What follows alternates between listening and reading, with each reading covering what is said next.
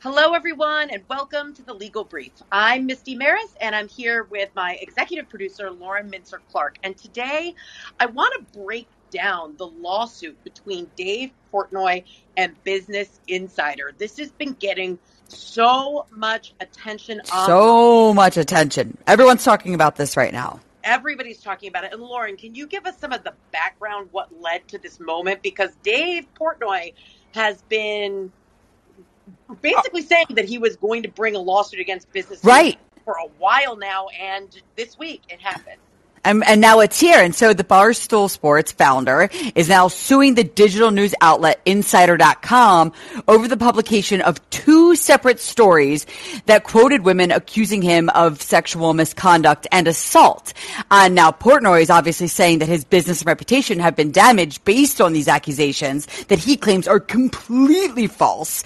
Misty, though the accusations are strong and big and sound very scary. So can you kind of take us through the timeline of how, because you said he's been talking about this happening on social media. He, you know, but it's all here now. So kind of take us to the beginning of this. Yeah. So there was an expose in, uh, and this was November 4th. Insider correspondent Julia Black reported that three women had sexual encounters with Dave Portnoy, which she quoted as being frightening and humiliating. Uh, two women said that he choked and filled them without their consent. Now, he's denied these accusations, and he did what a lot of high profile people do not do uh, when faced with these of accusations. He went online immediately. Immediately, and he posted a whole um, he a whole statement on his Instagram, and he went through the accusations and he talked about how they were false. He even by blacking out the names of some of the women that uh, allegedly came forward, and they all they all were under pseudonyms. So he tried to figure out who these people were, and he actually provided additional text messages, more context. He tried to uh, basically undercut the claims that were made in this article by providing a little bit more information and making his statement. And Lord, if you remember, when he made the statement online, he said, My lawyers told me not to do this. Yes. But I'm doing it anyway because I, I want to push back. So, yes. This is the first article. But so he denied those accusations. And then uh, for, for a bit, we didn't really hear too much about the situation. He had pushed back. But then just a few weeks ago, Portnoy took to social media again, saying that Insider reached out to him regarding another piece. And he says that he provided evidence that undercuts these more accounts of this type of uh, behavior, which Insider was reporting. And he said if they printed it, that he would take action, which he did. So let's go through what happened here. So he is claiming that these two exposes were defamatory. Um, he mm-hmm. also is bringing claims against individuals at Insider, CEO Henry Blodget, global editor in chief Nicholas Carlson, and writer Julia Black. They're all named as defendants, and he filed this case in in federal court. Mm-hmm. So, what he's saying is that these two stories describe him as assaulting three unnamed women and recording them without his consent. And he's saying that he's being spun as a sexual predator in these cases. So his lawyers flatly deny the accusations. They say that these accusations are outright fabrications. And the complaint goes as far as to say that these accusations by Insider were made with malicious intent and that the purpose of them was just clickbait journalism, basically just a way for Insider to gain readership and for uh, to, to for, for, people to become interested in this article. Portnoy says in this complaint that the the article was devoid of any of the information that he provided that would have mm. mitigated these claims or would tend to refute the claims. Uh, and he said that this was not honest reporting, and it was just a just a ploy to gain revenue. Uh, he also says that this was just a ploy to exploit cancel culture, and that Insider was looking to inflict maximum harm because it coincided with earnings announcements of Penn National Gaming. Gaming. Now, so just so everybody understands, Penn owns a 36% Uh, stake right. Barstool. So he's his, his in essence, in essence, he says that number one, these stories were false and grossly mischaracterized to portray him as a criminal, and that number two, the reason for the printing of these stories was specifically to harm uh, Penn National Gaming and also to harm his reputation. He also makes an argument, this is a legal argument, that these stories amount to defamation per se, which is a legal term, and it means that the false statements made are so obviously damaging to his reputation that he does not actually have to prove monetary damages. Uh, and, Hmm. and there is case law out there that says if you Huh. falsely claim that somebody committed a crime, and that's one category, that it could be defamation per se under the law. And again, those are technical legal arguments that are going to come up. And so Portnoy is saying that this article is spinning him to have committed two types of crimes. First, sexual assault, and then Right. unlawfully these women. So that's the gist of what's going on here. And there and there's a lot of specifics, but let's talk about what this really means from a legal point of view because defamation lawsuits are notoriously difficult for plaintiffs to prove when they're public figures. And mm-hmm. there's a reason. So, what do you have to prove with defamation? Well, you have to prove that a false statement was made, that it was published or communicated to another person, to a third person. And when you're a public figure, you actually have to prove that there was actual malice or a reckless disregard for the truth. So, as a regular person, Lauren, somebody not in the public eye, the standard is only negligence. So, if somebody prints something that is not true about somebody that's in the public eye, it just has to be that a reasonable journalist would have knew or should have known that it was not true. But when it Mm. comes to a figure, the standard is so much higher, and that's why it is actually really, really rare to see defamation Right. cases they make it into litigation. Usually they're dismissed. They're dismissed right away. They're dismissed on summary judgment. They're dismissed on motions to dismiss. And we don't really get in to the facts of the case. But uh, in this case, there's there's there's a lot going on here. So let's go through some of what is, is at stake here because remember that actual malice standard, that means that there there has to be intent to harm. Okay, Right. so what, what facts is, is Portnoy uh, alleging that would tend Because let's also remember is that Insider has doubled down. They have come back and said, I mean, that this is they are they are going to fight this case vigorously. I think was one one of the terms that you know the editor in chief who was named in the lawsuit kind of said. So, I yeah, break this down because we're going to see all this kind of playing out.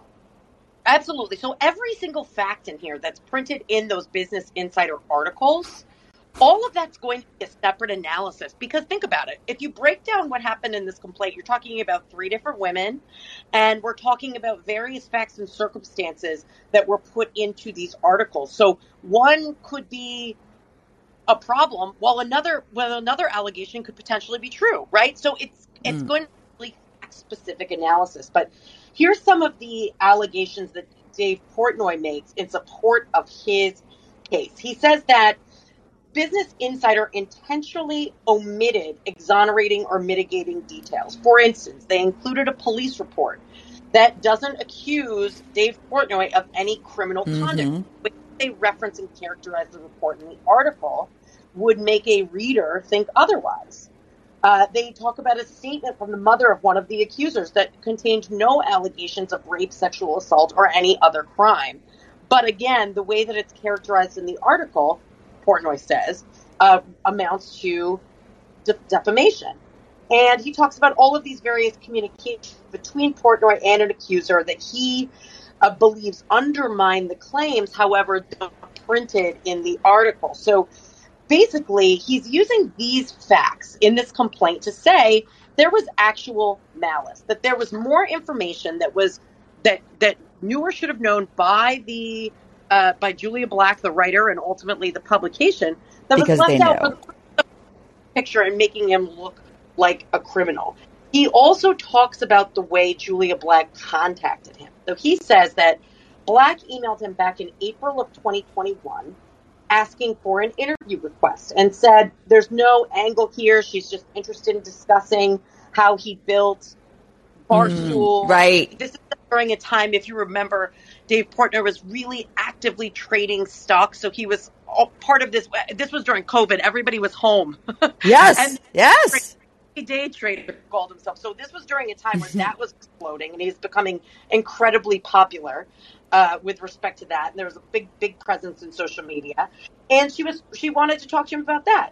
Uh, he had declined, but later found out through other people that had contacted, that had been contacted by Black, that this story was going to be focused on Portnoy's interaction with women. And so he is essentially saying that that was a very nefarious way of contacting him, and that speaks right. I say that mm-hmm. and that and, and okay uh, that that the the writer as well as Business Insider had. So uh, all of that is part of it. You know, pairing it with the the, the, the earnings reports for Penn National, you know, all of that, that's all going to speak to that allegation of actual malice. And also that he had, especially with the second article, he provided information in advance to Business Insider that would tend to refute those claims. And he's saying that they didn't even factor that in. They just published the article anyway with right. complete guard for that information that was provided. You know, no retractions, no nothing, no nothing that um, that incorporated the information that he provided into the article. That's part of his case. So, oh, and and also, Lauren, just don't forget because this is another important piece. He also alleges a claim for invasion of privacy, saying that Business Insider unlawfully disclosed private information without his consent, and that refers to personal text messages and social media me- messages.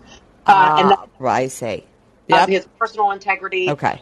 Feeling humiliated and ashamed, which is all part of that damages calculation. So, again, let's go back and talk about what a defamation or libel case, liable is when uh, defamation writing, what you need to prove and why it's so incredibly difficult.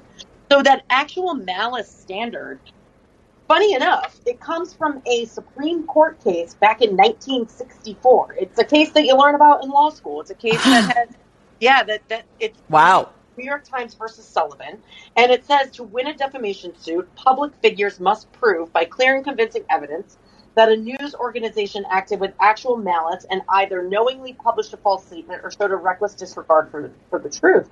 So, a couple of things here. First, what is the standard of proof? Clear and convincing evidence. What is that? Well, it's somewhere in between beyond a reasonable doubt and preponderance of the evidence. So it's a pretty high standard of proof of proof. It's more than what you usually see in a civil case. And then actual malice. So look, these cases don't usually ever make it to trial. They get thrown out. Right. Very few of them get anywhere because the standard is so high for a public figure. But interestingly enough, there's a lot going on in the world of defamation right, right. There's actually a changing legal terrain, and there's a lot of cases that are being looked at uh, at this very moment. So Dave Portnoy's lawsuit comes at a really interesting time when the law is is being scrutinized because many people say, and this is legal scholars and and and and two Supreme Court justices have said this, and uh, again, this is not a, a it's not a, an opinion that isn't shared by a lot of people who are looking into this field. It's that 1964, journalism was so different in 1964. Absolutely. That these standards just can't keep up with the fast paced world of social media. Social media. Oh my gosh. Absolutely. Yes. And how, it's a completely different world. Right. And a lot of people say, think out and be the first and be the fastest when news stories are broken and when information comes to light. And they say that because of that motivation to be as fast as possible and be the first, the fact checking gets put to the wayside. Now, the flip side of the argument is that in matters especially pertaining to public interest, that that publishers and news organizations cannot be uh, threatened with liability at every turn if the standard were to change more plaintiff friendly, right. so public figure had an easier time to bring a lawsuit, that it would actually chill the First Amendment, it would chill free speech, it would make it impossible for yeah. uh, for especially when it comes to it, you always talk about you know politicians or or any public figure or any matters of public interest that it would be problematic from that perspective if every single time information came to light that they were not able to um, you know get that information to the public because of the fear of litigation so absolutely a lot of balancing of interests here but right now there's another case that is in a different jurisdiction but is being carefully watched from the perspective of what does it mean for a libel lawsuit. And that's Sarah Palin. Everybody remembers mm. Sarah Palin. She was, uh, she, she ran for vice president. You know, mm. she's a politician. She's from Alaska. And she has a libel case going on now in New York. And, All right. Yes. Yep. And so she's dealing with this actual malice standard as a public figure. And that's the crux of the case, the actual malice standard. And the other part of the case is damages, which is something that we talked about. So uh, there's a couple of legal issues playing out. She actually testified yesterday. Someone from the New York Times testified in their defense. And it's going to be an interesting case to watch. So, just a little bit of history about that case.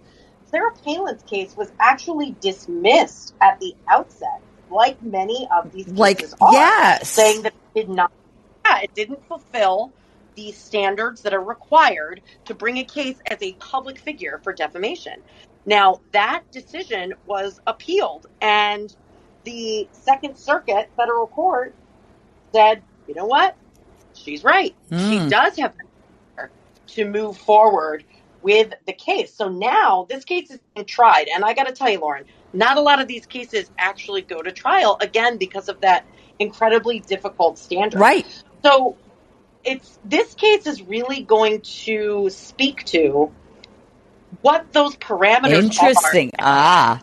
Develop that set of case law with respect to that allegation of actual malice. What does that mean? And uh, and how far can a publication go if they're reporting? You know, when you're talking about actual malice, okay, so it's it's publishing information that isn't true. But what if it's grossly mischaracterized? And that's that's where the Portnoy issue is coming mm, in. That mm-hmm. argument, especially since he's talking about all of the exoner- allegedly exonerating information that he provided, and why wasn't that part of the article, or why wasn't there retraction with respect to certain portions of it? So it's going to be a really interesting case to watch. So, what are the defenses here? So, yes. first, they're going to argue that stories are accurate because the best defense to any defamation claim is truth. The truth. So yep. That will be part one. The second is talking about what did Business Insider do in reporting the story? Did what kind of due diligence did they exercise? Mm-hmm. What did they do? Uh, how did they ensure that they were going to get this case right? And did and, and the information that they're putting to print correct. And the more that they can show that they vetted the information and did act responsibly in that sense, the better case they have. Because again, the standard is reckless disregard. Right. Actual malice. You either have to intend for it to be harmful or you have to act so recklessly that it's it it just it had there's no justification for it. So that will be the second. And again, that's a big piece of the Sarah Palin case. It's like what fact checking went on at the New York Times when they published something that was allegedly not true. And the New York Times actually in the Palin case retracted the statement, but the court said that wasn't enough. And that's mm. at, at trial. So we'll see how that plays out. It's really one to watch. Um, so the third for Business Insider is this is this is a matter of public concern, and they're going to be talking about that standard that we have set forth, the actual malice standard. And in uh, in that case, I was talking about from 1964, and that's actually something that they've come out and said that this is a matter of public concern. Right. Portnoy is a public figure, and so therefore they had they were perfectly right in reporting it. That's that's their argument. Um, and then the the last claim, invasion of privacy. Usually, how those cases are attacked is that because Portnoy has personally thrust himself into the public eye, he's a public figure, uh, that his personal life is part of his public persona. But I want to mm-hmm. remind everybody of another landmark case that you and I covered, Lauren, and that mm-hmm. was Gawker, Gawker v. Hulk Hogan. oh yes! That oh my gosh, yes. Yep, an edited sex tape, and Hulk Hogan won an 140 million dollar judgment. Huge. Yep. It's a similar legal theory, uh, so it's it's definitely uh, something to keep an eye on. But look, I think that Portnoy's case right now, at this moment, this is the time to challenge this law if you're going to, because there really is a lot of movement here. In fact, there's a case that's currently pending that it, it's entirely possible that this may take it up. It's actually being briefed. Really? Right? Yes. And if that case comes up, it will directly speak to this actual malice standard. It, and there have been two justices who, behind the scene, have made the argument that we were just speaking about. And mm-hmm. that, and they, they, wrote it in dissents. Okay, so uh, it's that the terrain of journalism has changed so much with social media that there is an argument to changing that actual malice standard and to making it a bit more lenient so that public figures have some recourse when information is published about them that is not true.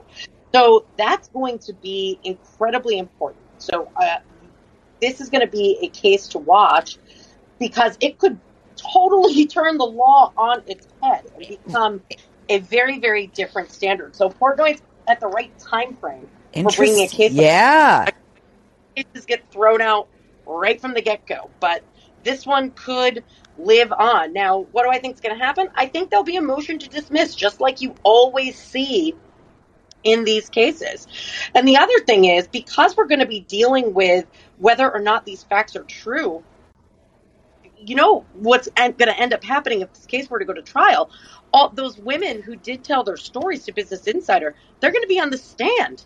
They're going to be questioned they're going to be deposed right. about the, what about what happened and about what they said to Business Insider. So there's a lot of moving parts here because maybe those women under pseudonyms were comfortable sharing that information with the publication, but right. when push comes to shove and it's a trial, what does that mean? How does that play out? What other types of evidence are there, is there going to be? Um, all those electronic communications are going to come into play. Well, I mean, and here's the thing: is he from the beginning he came out the gate and showed all of the evidence, you know, that he was saying that he had from the get go. When you talk about when he was like, "Oh, my lawyer said that I shouldn't do this," I mean, he was laying it all out there. So, I mean. I can only imagine what I, he's seemingly you know, keep saying this is I'm I'm, I'm I didn't want to do this, but to save my name, here it all is. He, he put a lot of stuff out out there already. Yeah, a lot of information is out there, and that will all be part of his argument. Is that right. there other information that was not included in those articles? So here's here's the issues. The big issue is can this case survive the motion practice that happens at the onset of these cases because of the incredibly difficult standard? He's making an argument in the complaint. Portnoy is making this argument that it's defamation per se because one of the critical elements of the case is damages. In fact, that's one of the issues in Sarah Palin's case is that she didn't suffer any financial loss. Uh, mm. Oh, okay. Yeah, she said that right, it was I see. right. stress that she was very distraught about it, but she hasn't had any tangible financial loss.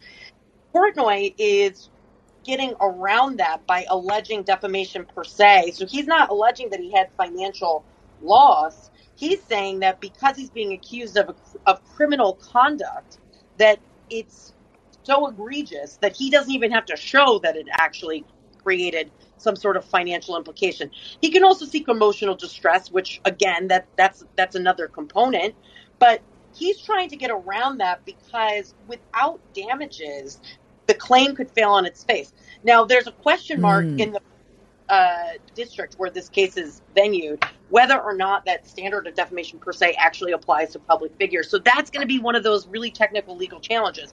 The damages component, the actual malice component. Look, I actually think on its face, and again, it's a challenging standard. When you're looking at a complaint, filed by a mm-hmm. plaintiff. So in this case, Dave Portnoy is the plaintiff, Business Insider is the defendant, and the, the individuals that are also named. The court has to assume that the allegations in the complaint are true when they're making a determination on a motion to dismiss. So they have to pretend like if everything in this complaint is true, then does it fulfill the, the cause of action and the elements of that cause of action of defamation or libel uh, under the statute? So the facts that Portnoy has provided about actual malice and mm-hmm. that's that particular standard that speak to this pointed decision to print these articles without fully vetting the information or by severely mischaracterizing the information. Again, his argument. And the fact that it came mentally with the earnings announcement of Penn National Gaming, mm-hmm. maybe that's enough to lob that over the fence to get to the point where you go through discovery and you go through litigation and you go through depositions, which is the next step. So it, it, again, it's such an interesting time for these types of cases. Uh, looking at Palin v. New York Times, that case uh, was dismissed, just like all of these cases are, just like it's right for these cases to be dismissed, right? And it was reversed on appeal because the appellate court said there's enough here to go to trial. Now she's on trial. Portnoy's arguments are slightly different because he's saying he's been uh, accused of criminal conduct. He's trying to make this argument that he does not have to show damages, which is oftentimes a difficult part for plaintiffs to prove. And so there's a lot of legal nuance issues here. If the Supreme Court takes this case up, which we'll probably know next term whether or not they're going to, could that standard actually change? It's it's actually such an interesting time for a case like this, and it's going to be really uh, important to watch how this plays out because, again, there's an argument on both sides of the coin with respect to where the law stands today on defamation. And a lot of it relates to the fact that the standard from the Supreme Court is from the 60s. And many people say that it needs to evolve. It needs to evolve with time. Right. Because we're different mediums now. And then others say the First Amendment is so important that we can't do anything to chill uh, the ability for news organizations to get information that's in the interest of the public out there. So it's this is going to be one to watch for. Wait, and we're going to watch. It's really interesting because, but it very and it very much affects exactly what we do. I mean, because uh, this is reporting, and you know, when you go on, but exactly what you're talking about. I mean, this is I am held to a standard as a producer and when I'm reporting on true crime stories.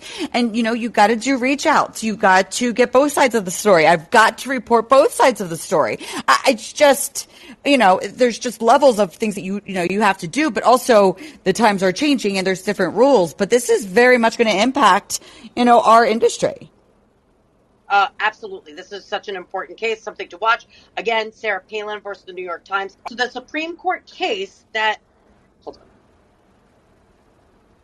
another case to keep your eye on is whether or not the Supreme Court takes up a case when, in October of 2021, a Christian ministry uh, is overturned a lower court's decision dismissing its libel case against the Southern Poverty Law Center, which labeled the ministry a hate group.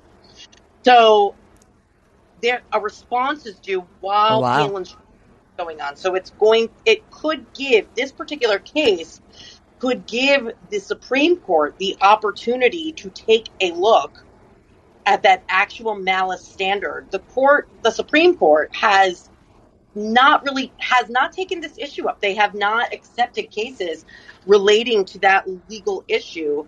And in fact, that's how we know that there's at least two justices who had written in dissent mm. uh, that the the, mm-hmm. the issue needed reviewed. So it's certainly something to keep an eye on. It can absolutely impact uh, the terrain for news organizations and and he said my lawyers told me I might not be successful because I've got legal challenges and he doesn't care. He's bringing it anyway. So certainly a case to watch. No, absolutely. I think that it's interesting. And what was the timeline on um, Palin's trial? How is that? What's the timeline on that? Well, she just testified yesterday, so mm-hmm. that trial is going to be wrapping up soon. I mean, that's that okay. Yeah, we'll definitely need to be following it. Yep. Yeah, so we'll keep an eye on closing arguments. Fantastic. Well, Misty, this is all really interesting. Definitely big things that are in the news right now that we need to stay on top of and that we will be bringing to everyone, to all of you listeners, uh, as they keep moving forward. Yes, for sure. Keep an eye on it, and we will be right here covering every twist and turn with these cases. Yes, as, as they only continue to grow, I'm sure. Absolutely. Well, thank you so much for listening to the Legal Brief, and we'll be back next week with more content. Thanks so much, everyone.